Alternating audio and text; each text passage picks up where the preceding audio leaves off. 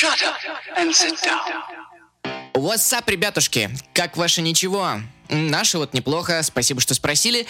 Это подкаст о музыке «Батин Патефон» от онлайнера. Меня зовут Саша Маниту, а это мой карманный нейробумер Батя. Сам ты карманный. Ты при всем желании не сможешь запихнуть всю мою нерассеточную мужественность в свои узенькие джинсы, щегол. И это прекрасная подводочка к нашей сегодняшней теме, бать. А видишь ли, сегодня мы отобрали для наших слушателей очень интересный альбомчик, который отправит их прямиком в середину нулевых, прямо вот в золотую эпоху блейзера, узких джинсов и слепонов. По крайней мере, именно такой ассоциативный ряд, скорее всего, сразу же возникает у обывателей при упоминании названия американской группы My Chemical Romance. Однако на деле все немножко глубже, чем... Так, стоп. Думаешь, если ты три месяца не стригся, то ты теперь Эма? Нет, ты просто лохматое чмо. Я сваливаю. Бать, стой, ну, во-первых, куда ты свалишь-то с моего жесткого диска? Это пока он жесткий. Не зарекайся. С каждым годом будет только хуже. Пошляк старый. Ну, а во-вторых, клянусь, еще месяц назад я думал точно так же, как ты. Я никогда себя не причислял к, боже упаси, субкультуре Эма.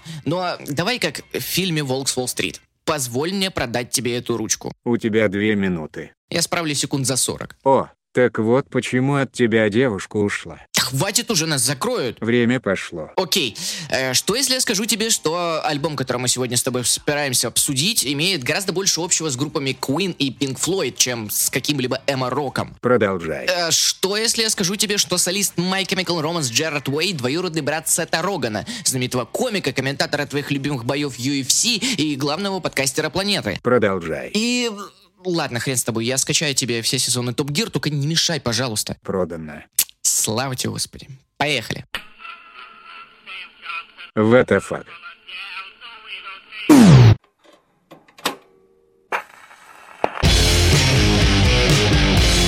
Другое дело.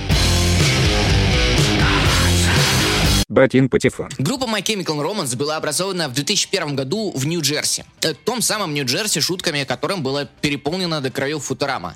Это такие, как бы, местные Боровляны для жителей Нью-Йорка. Вроде бы то же самое, что Большое Яблоко, но как-то слишком спально, никакой лютой движухи, толп людей, домики в стиле арт-деко, то тут, то там напиханы. Короче, отличное, скучное место, чтобы тихо состариться и умереть. Все, я покупаю билеты. Э, Атмосфера Нью-Джерси, особенно в начале нулевых, как минимум не очень располагала к появлению рок-групп. Церковный хор, пожалуйста, хоть 10, только вот по воскресеньям, а свои гитары, пожалуйста, спрячь, мой грешный отпрыск, и никаких джу-джу-джу-джу не мешай соседям отдыхать. Я точно переезжаю. Уже зашел на Aviasales. Э, И вот в этом прекрасном батином раю жил скромный парнишка по имени Джерард Уэй.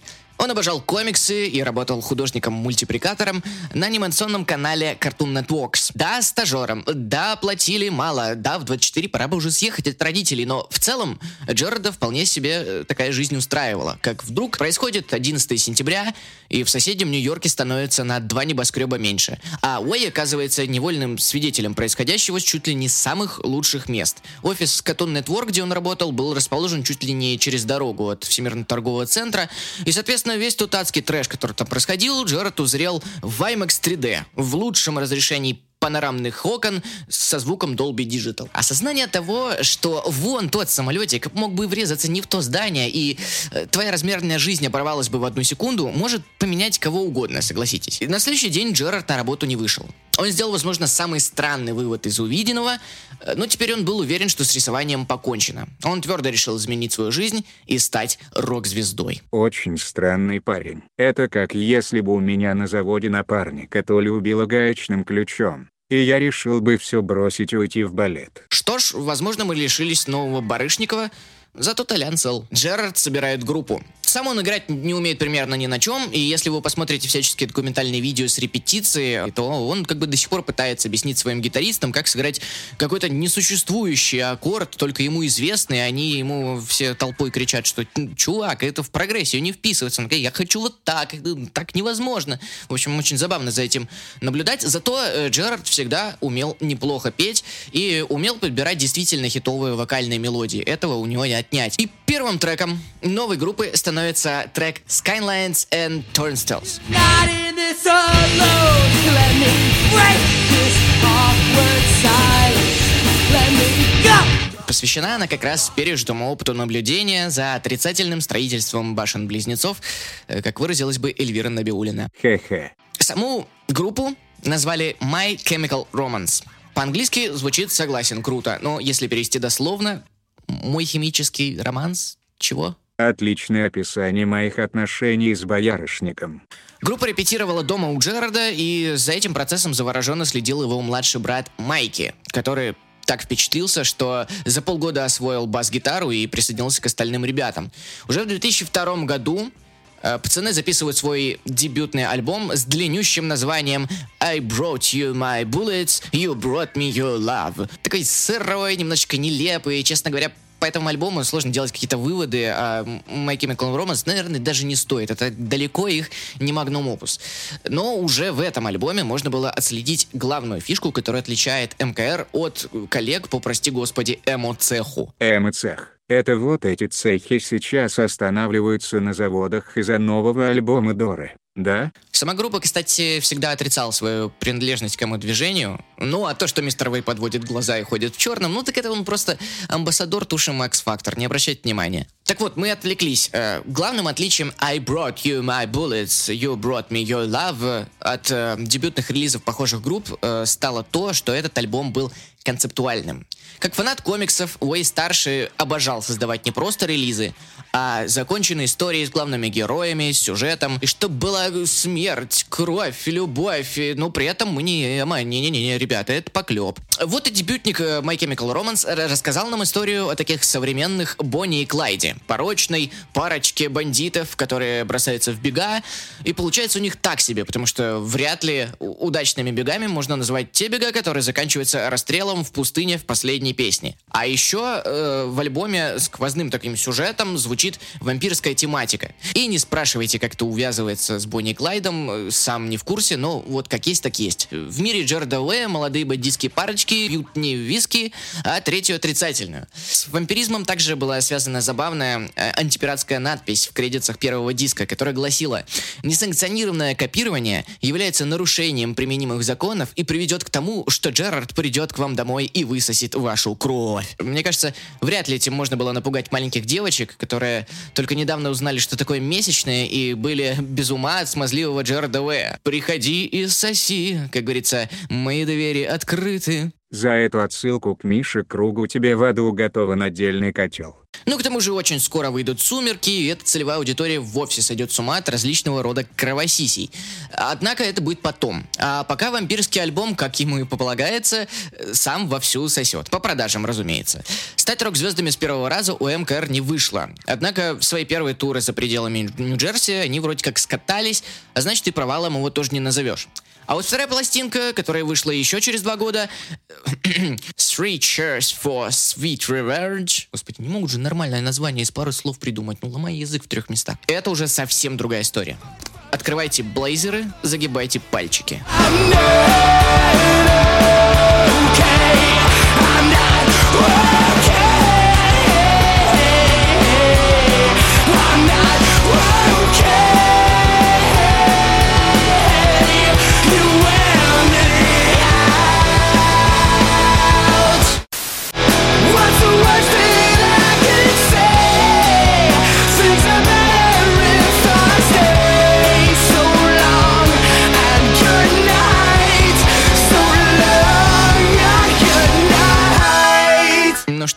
Зачесалась на месте бывшей челки. А сейчас я заставлю вас э, прилечь на пол прямо в лужу из собственных слез и, не моргая, пялиться в потолок, размышляя о приближении старости. Потому что этим песням, на секундочку, уже 18 лет. No way. Еще как Yes Way. Эти треки уже сами могут купить себе пиво. Как же быстро летит время. На песне Хелина, пожалуй, остановимся чуть поподробнее, потому что это чуть ли не самый слезоточивый номер во всем репертуаре My Chemical Romance.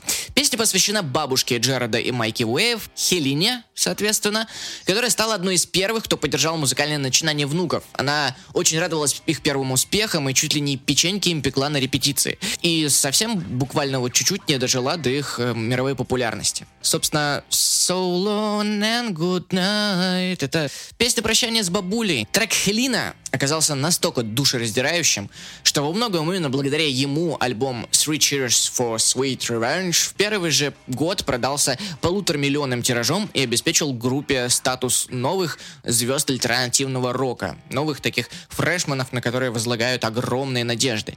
Что примечательно, от своей задротской натуры Джерард не отступил и здесь, и снова сделал концептуальный альбом. По сути, он является более взрослым таким продолжением прошлого релиза. Герои все те же зубастые Бонни и Клайд, только после смерти от внезапной передозировки свинца в черепе, как мы помним, герои погибли посреди пустыни в последнем треке прошлого альбома, в новом релизе парень просыпается в аду и узнает, что его любимая жива, и заключают сделку с дьяволом, что тот вернет его на землю к суженой, но взамен парень должен привести в ад души самых отпетых грешников. То есть от сумерек они перешли к концепту сверхъестественного. Ага. Молодцы, держат руку на пульсе тренда.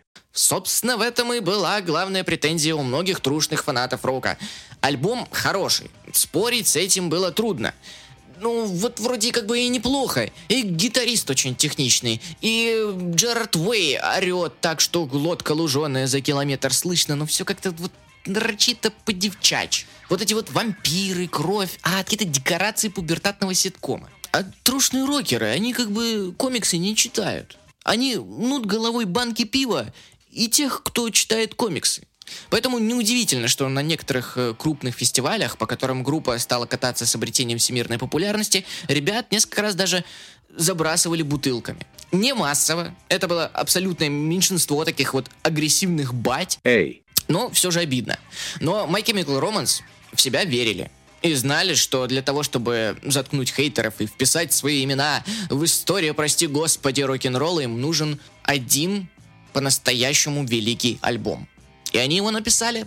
И по моему скромному мнению, этот альбом стал таким A Night at the Opera от Queen, только от мира поп-панка и середины нулевых. Это, сука, натуральный поп-панк мюзикл. Но не будем забегать вперед. Батин Патефон. Пластинка The Black Parade вышла в 2006 году. И это было бомба. Сколько бы раньше Джорд Уэй не заигрывал с концептуальностью, никто не ожидал от подростковой группы альбом, который, по сути, можно действительно назвать рок-оперой. И главное, никаких нахрен больше вампиров. Главного героя здесь зовут Пациент, и уже в самом начале релиза становится очевидно, что он болен очень сильно и обречен. Кстати, альбом начинается с трека The End, что как бы и прикол, и символичность. Cry.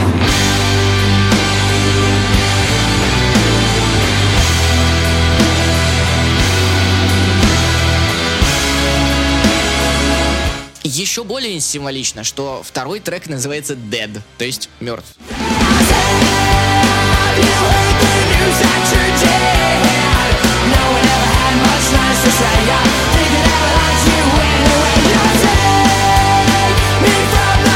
Самые главные спойлеры в целом в первых двух треках альбома. Не знаю, зачем слушать дальше, но есть зачем. В этом треке Dead мы слышим речь врача, которая говорит, что после операции у пациента возникли осложнения на сердце, и он совершенно точно, вот зуб даю, умрет через две недели. Это все, что ему осталось. И пациент начинает рефлексировать над своей жизнью, но делает он это не с упадническим настроением, а с таким вызовом. Как будто он не очень-то и расстроен. Давай, смерть, я тебя жду. Я это заслужил. Надеюсь, на моих похоронах все будут пить, и никто не будет жалеть. Ну вот, кстати, я тоже не хотел бы, чтобы на моих похоронах кто-то рыдал. Ну какой в этом смысл? Я-то этого уже не увижу. А если и увижу, то это будет пипец какое унылое зрелище. У христиан считается, что э, душа остается на земле, сколько там, э, 40 дней, ну, ну и нафиг мне полтора месяца смотреть на унылейшие морды моих близких друзей. Я призрак. Я улечу в Диснейленд или там в стрип-клуб, короче, куда-нибудь, где повеселее. В общем-то, об этом же пациент размышляет в третьем треке э, под названием This is how I disappear. Вот как я исчезну. В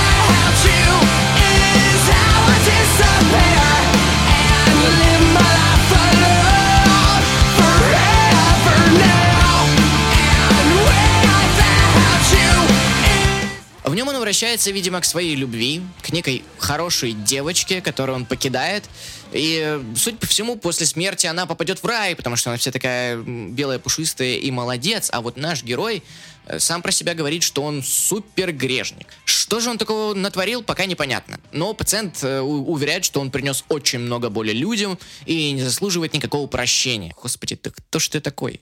Бен Ладен глава Кауфман лейбла. Хе-хе. Забавно, что вся эта рефлексия происходит под весьма такой задорный, забористый панкрачок, а в тексте э, герой говорит, что будет весьма таким прикольным и доставучим призраком, который будет э, пугать детей и обязательно еще наведается к любимой. Короче, пока что наш пациент находится в стадии отрицания. Но ничего, у него целые две веселющие недели, чтобы пройти все стадии по очереди. Четвертый трек, и наш пациент пускается во все тяжкие. В треке The Shapest Lives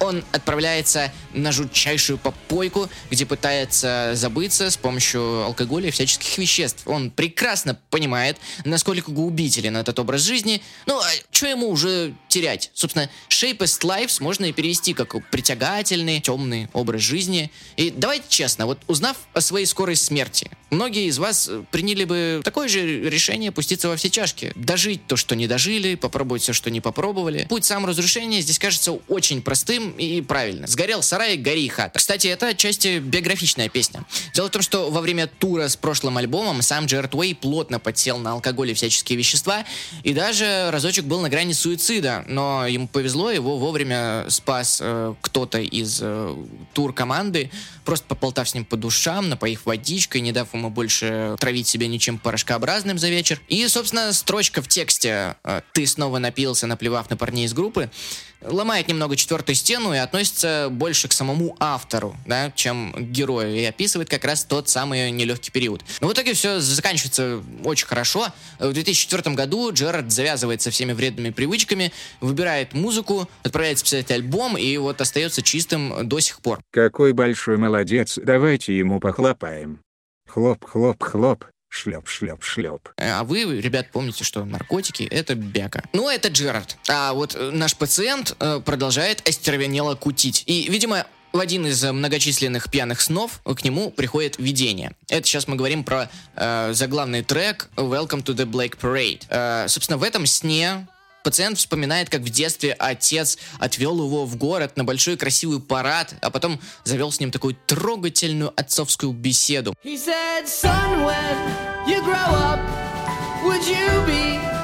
Said, up, the the broken, the? Мол, сынок, ты же знаешь, что когда-нибудь меня не станет. Будешь ли ты помогать всем, кто просит о помощи?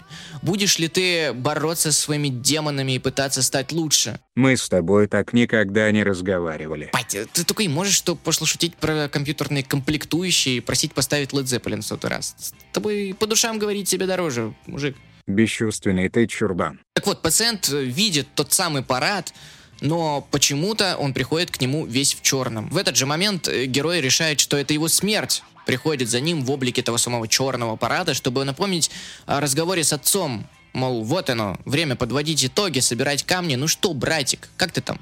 Не подвел папку? Ты был хорошим человеком, ты помогал обездоленным. На что пациент говорит, что он, он просто человек, просто маленький мальчик, который хотел спеть песню. Нести ответственность за кого-то еще это слишком тяжело. Да и в конце концов, когда он умрет, все равно ничего не изменится. И все, что от него останется, это память каких-то самых близких людей, которые пронесут ее дальше в мире, где сам пациент уже существовать не будет. Песня саранжирована очень э, так по-мюзикальному, в ней несколько частей, э, где музыка меняется от минималистичного фортепиано к развальному панку на куплетах.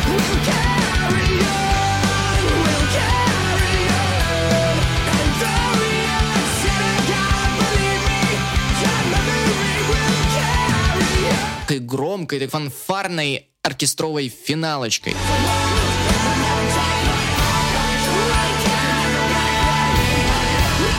И это действительно впечатляет. Welcome to the Black Parade — это не то, чтобы какая-то богемская рапсодия нашего времени, да?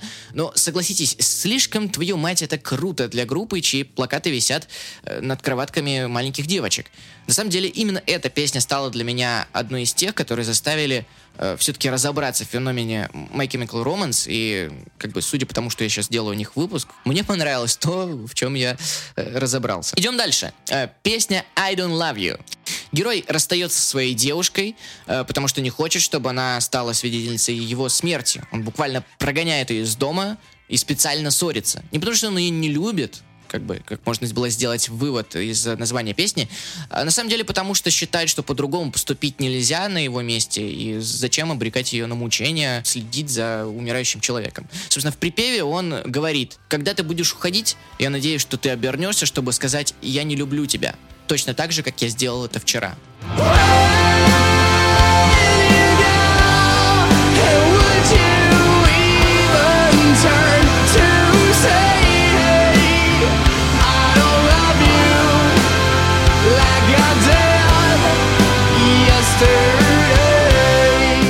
Вне контекста альбома, вы знаете, это, наверное, единственный трек, э, который вот можно натянуть э, совой на глобус э, эмо-рока. Вот он подходит под этот паттерн сопливого эмо, потому что когда ты не, не знаешь ни про пациента, ни про его болезнь, ни вот всю эту вот сюжетную подноготную, кажется, что Джаред Уэй в очередной раз просто наматывает сопли на кулак и пишет песню про расставание, чтобы набрать побольше классов. Но вот если копнуть, вот поэтому мы здесь, ребят, с вами и собираемся. Мы с батей научим вас слушать музыку альбомами и вникать в суть всего, что хотел сказать автор, потому что так правильно. Я, если что, на роль Эрнеста Макаренко не подписывался. Пусть Саня вас уму-разуму учит, а я просто буду его стебать в уголке. Тем не менее, судя по всему, девушка не уходит от смертельно больного своего кавалера и смиренно терпит все его приколы. Хотя вот пациент продолжает во все барагозить. В песне House of Wolves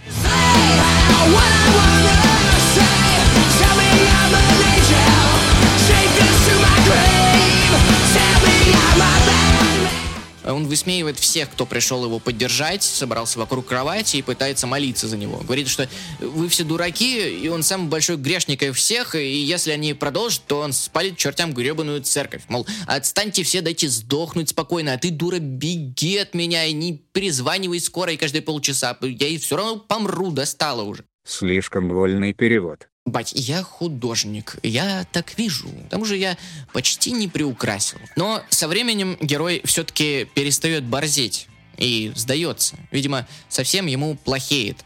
В следующей песне мы наконец-таки узнаем его без маски напускного пофигизма и наконец-то узнаем, чем он болен. Cancer, то есть, собственно, рак. If you could get me a drink of water, cause my lips are chapped and faded, call my Aunt Marie. И это, наверное, одна из самых лиричных, красивых и тяжелых песен, которые я слышал за всю жизнь. Отвернись, пожалуйста, потому что я ужасен на вид. Все волосы выпали с моего тела, и я в агонии. Я никогда не женюсь, и я не смогу тебя поцеловать, потому что химия совсем меня высушила. Но самое сложное в смерти — это покидать тебя.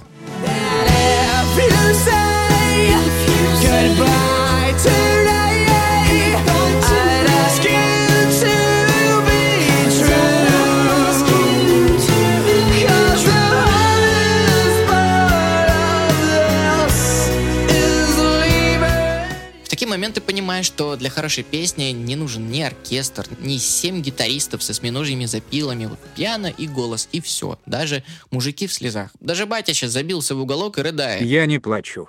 Просто этот альбом настолько мыльная опера, что она попала мне в глаза и щипет. Ой, да перестань, тебе же нравится. Успокойся, я был на твоем месте. Мне тоже было после какого-нибудь хардкор-панка в плеере тяжело признавать, что меня могут развалить такие сентиментальные вещи. Тем более за авторством группы, за прослушивание которой в школе пацаны бы отсели от меня за другой стол в столовке. Но это нормально. Поплачь, бать. Все хорошо. Мальчики тоже могут это делать. В следующем треке пациент обращается к своей маме и пишет ей последнее письмо. Собственно, мы сейчас на треке «Мама». Ну, кто не догадался. Mama, we all go to hell. Mama, we all go to hell. I'm writing this letter and wishing you well. Из него мы узнаем, э, за что же он все-таки так себя винит и почему считает, что точно окажется в аду. Оказывается, он участвовал в войне и делал страшные вещи со своей пушкой. это цитата, это не эфемизм. И теперь и он, и все его братья по оружию заслуживают смерти. Он должен был быть лучшим сыном, он должен был подарить маме внуков, но вместо этого он сейчас получает именно то, что заслужил. Поэтому жалеть его не стоит. Актуалочка подъехала. When we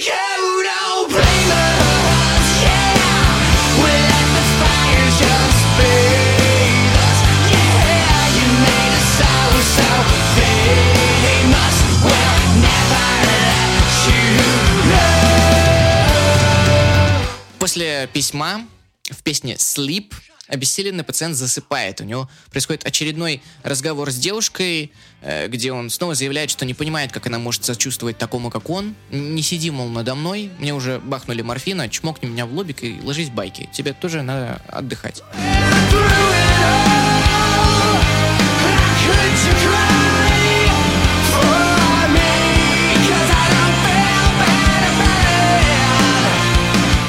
Уже поняли по песне Welcome to the Black Parrot, э, у пациента сны э, максимально обдолбаны. И в этот раз ему тоже снится странный кошмар. Ему снится толпа революционно настроенных, субкультурно одетых тинейджеров, которые топают, хлопают и что-то от него хотят. Все это происходит, соответственно, в песне Teenagers, одной из самых музыкально цепляющих композиций альбома. They said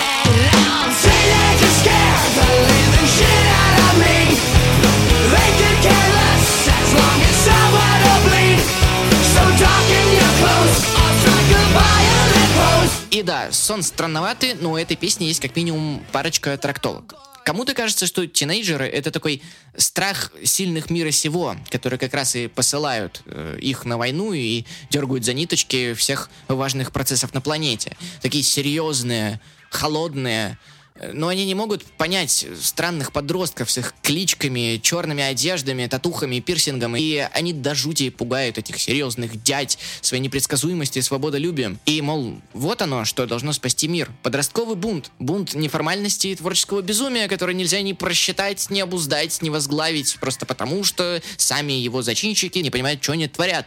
И это очень красивая история. Но по второй версии, толпа раздраженных подростков — это э, реальная фобия Джареда Уэя. И услышав эту песню, напарники по группе ему сами не поверили. Ну а хрен ли, ты солист подростковой поп-панк-банды. И получается, э, каждый день ты выходишь на сцену, чтобы встретиться со своей главной фобией и впасть в панику. Это жутко. Я бы тоже запил на месте Джареда. Тут недалеко и посттравматическое расстройство схватить. В общем, выбирайте версию, которая вам больше по душе. Мне лично первая трактовка больше нравится, но по сути обе версии друг другу не противоречат, поэтому они обе могут быть реальными. А тем временем наш пациент приходит, наконец, к стадии принятия. Он проснулся, ему совсем бобо. И в трогательной песне Disenchanted он э, в очередной раз вспоминает войну, как сражался за королеву, как стал жертвой обмана своих кумиров из телевизора. Это все цитаты, если что. Но сейчас это все не имеет никакого смысла. Он ожидает последней своей госпитализации в больницу, где он умрет. Его девушка просидела рядом с ним э, всю ночь и слушала все эти его полубредовые истории про тинейджеров, про войну, вот это вот все. Все это действительно уже не важно. Пациент э, принял все свои ошибки, простил себя и сейчас готов уйти. Он больше не чувствует вины, он больше не хочет раскаиваться, он готов. It was the roar of the crowd that gave me heartache to sing. It was a lie when they smiled and said you won't feel a thing. And as we ran from the cops, И остается только финальный трек. Самый, по моему скромному мнению, убийственный бенгер с альбома Famous Last Words. То есть самые важные последние слова. Из него мы узнаем, что пациент уже мертв. Он по другую сторону зеркала. Он видит яркий свет, его глаза потухают, но он чувствует какую-то неразрешенность. После того, как он принял себя и поборол все свои травмы, ему жить бы дожить, но, увы и ах, собственно, об этом и поется в припеве. I am not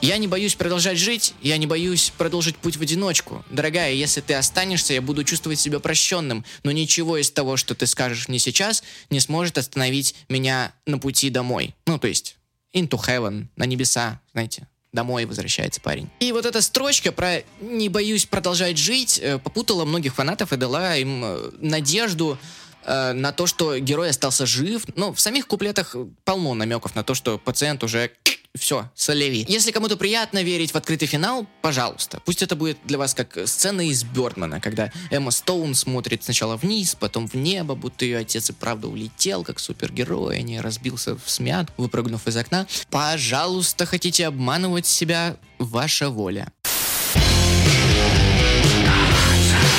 Батин Патефон. Э, ну вот, собственно, вот такой вот он альбом Black Parade. Надеюсь, вы хоть немножечко прониклись этой историей и оценили задротство Джареда Уэя по достоинству. Кстати, очень интересный факт. Э, Во время тура с этим альбомом My Chemical Romance выступали в специальных черных кителях э, в форме, в которой они снимались э, в клипе на Welcome to the Black Parade. И даже представлялись они как группа The Black Parade, а не как My Chemical Romance. Вот такое вот перемежение выдумки и реальности. Ну, как тебе, бать? Не пожалел потраченного времени? Прикольно. Закину, пожалуй, пару треков на кассету. Надеюсь, с этим-то альбомом их не закидывали бутылками больше. Вот тут, кстати, тоже очень интересная история. Э, В 2006 году, за пару месяцев до выхода лучшего их альбома The Black Parade, собственно, который мы сейчас э, разбирали, My Chemical Romance выступили на фестивале Leeds and Reading. Это самый крупный культовый фестиваль Великобритании. Выступали они днем, просто как одна из рядовых групп, с сетом всего на 25 минут, и чопорная английская публика закидала их всем, что оказалось под рукой. Джерард э, хорошо отработал, отлично допел программу, задорно тыкал средним пальцем в толпу, но было видно, что это не тот прием, мягко говоря, на который они рассчитывали. Затем вышел альбом, и My Chemical Romance полюбил вообще весь мир, их признали, никакие бутылки больше никогда и в помине в них не летели, но на фестиваль в Рейдинге они не катались очень долго. И вот в 2011 году, спустя пять лет после этого злопамятного провала, их зовут выступать Лидс и Рейдинг э, в качестве хедлайнеров, то есть главной группы вечера на большой сцене с полуторачасовым сетом. И ребята ломаются, принимать ли это предложение. Находясь в смятениях, э, Джерард позвонил Брайану Мэю, гитаристу легендарных Queen, и попросил совета. Дело в том, что на заре своей карьеры, когда Queen впервые выступали в Париже, они точно так же были забросаны мусором и освистанной публикой. На что Фредди Меркури, в свойственному манере, сказал, мол, мы вернемся сюда, и вы еще нас будете любить. Мы захватим этот город. Собственно, так и произошло. В итоге Queen собирали во Франции стадионы, как и по всему миру. И точно такое же триумфальное возвращение, по идее, предстояло My Chemical Romance. Им нужно было расквитаться с этим гребаным рейдингом, закрыть вот этот гештальт. И Брайан Мэй э, сыграл тут отличную роль психолога. Он с удовольствием принял Джареда в своем огромном особняке, дал пару советов, мол, ехай в рейдинг, не дрейф, браток, хорошая у тебя группа, и сам ты красивый. После чего My Chemical Romance соглашаются на выступление, а встреча с Мэем оказалась началом большой, крепкой мужицкой дружбы. Настолько большой и крепкой, что Брайан Мэй даже сыграл вместе с My Chemical Romance э, на том самом фестивале в Рейдинге в качестве специального гостя. И вот вам еще одно пересечение с группой Queen, если вам их было мало до этого. Великий Брайан Мэй сыграл с My Chemical Romance их песню Welcome to the Black Parade перед полумиллионной толпой оргазмирующих британцев. И если это не признание, то я не знаю, что тогда. Ну ладно, задорные пацаны. Признаю, был неправ. А что с ними дальше то было? У, там история еще на целый выпуск. Вышел потом следующий альбом э, с привычным уже километровым названием, которое даже произносить не буду, ребят. Просто посмотрите дискографию. В этом альбоме Джерард Уэй снова себя перепридумал. И на этот раз история была про постапокалиптический мир, такой микс Фоллаута и Безумного Макса. Он сменил имидж, он покрасился в красный, начал носить кожанку. Специально к этому альбому вышла серия комиксов, нарисованная самим Джерардом Уэем. Э, то есть он смог триумфально вернуться в рисование, воплотить свою детскую мечту и еще и там преуспеть. И это не последний его комикс был. Сейчас вот, э, опять-таки, по серии э, комиксов Академия Umbrella за авторством э, Джерарда и Майки Уэйв выходит довольно популярный сериал на Netflix, в котором э, Джерард Уэй еще является исполнительным продюсером. Человек и пароход просто. Второй Дональд Гловер. Когда же вы спите вообще? А еще недавно My Chemical Romance наконец-то прервали свое молчание. Группа после долгого перерыва снова собралась и дает большие концерты по всему миру и выпустила, наконец-то, первую за почти 10 лет песню. Вот она. Называется Foundations of Decay.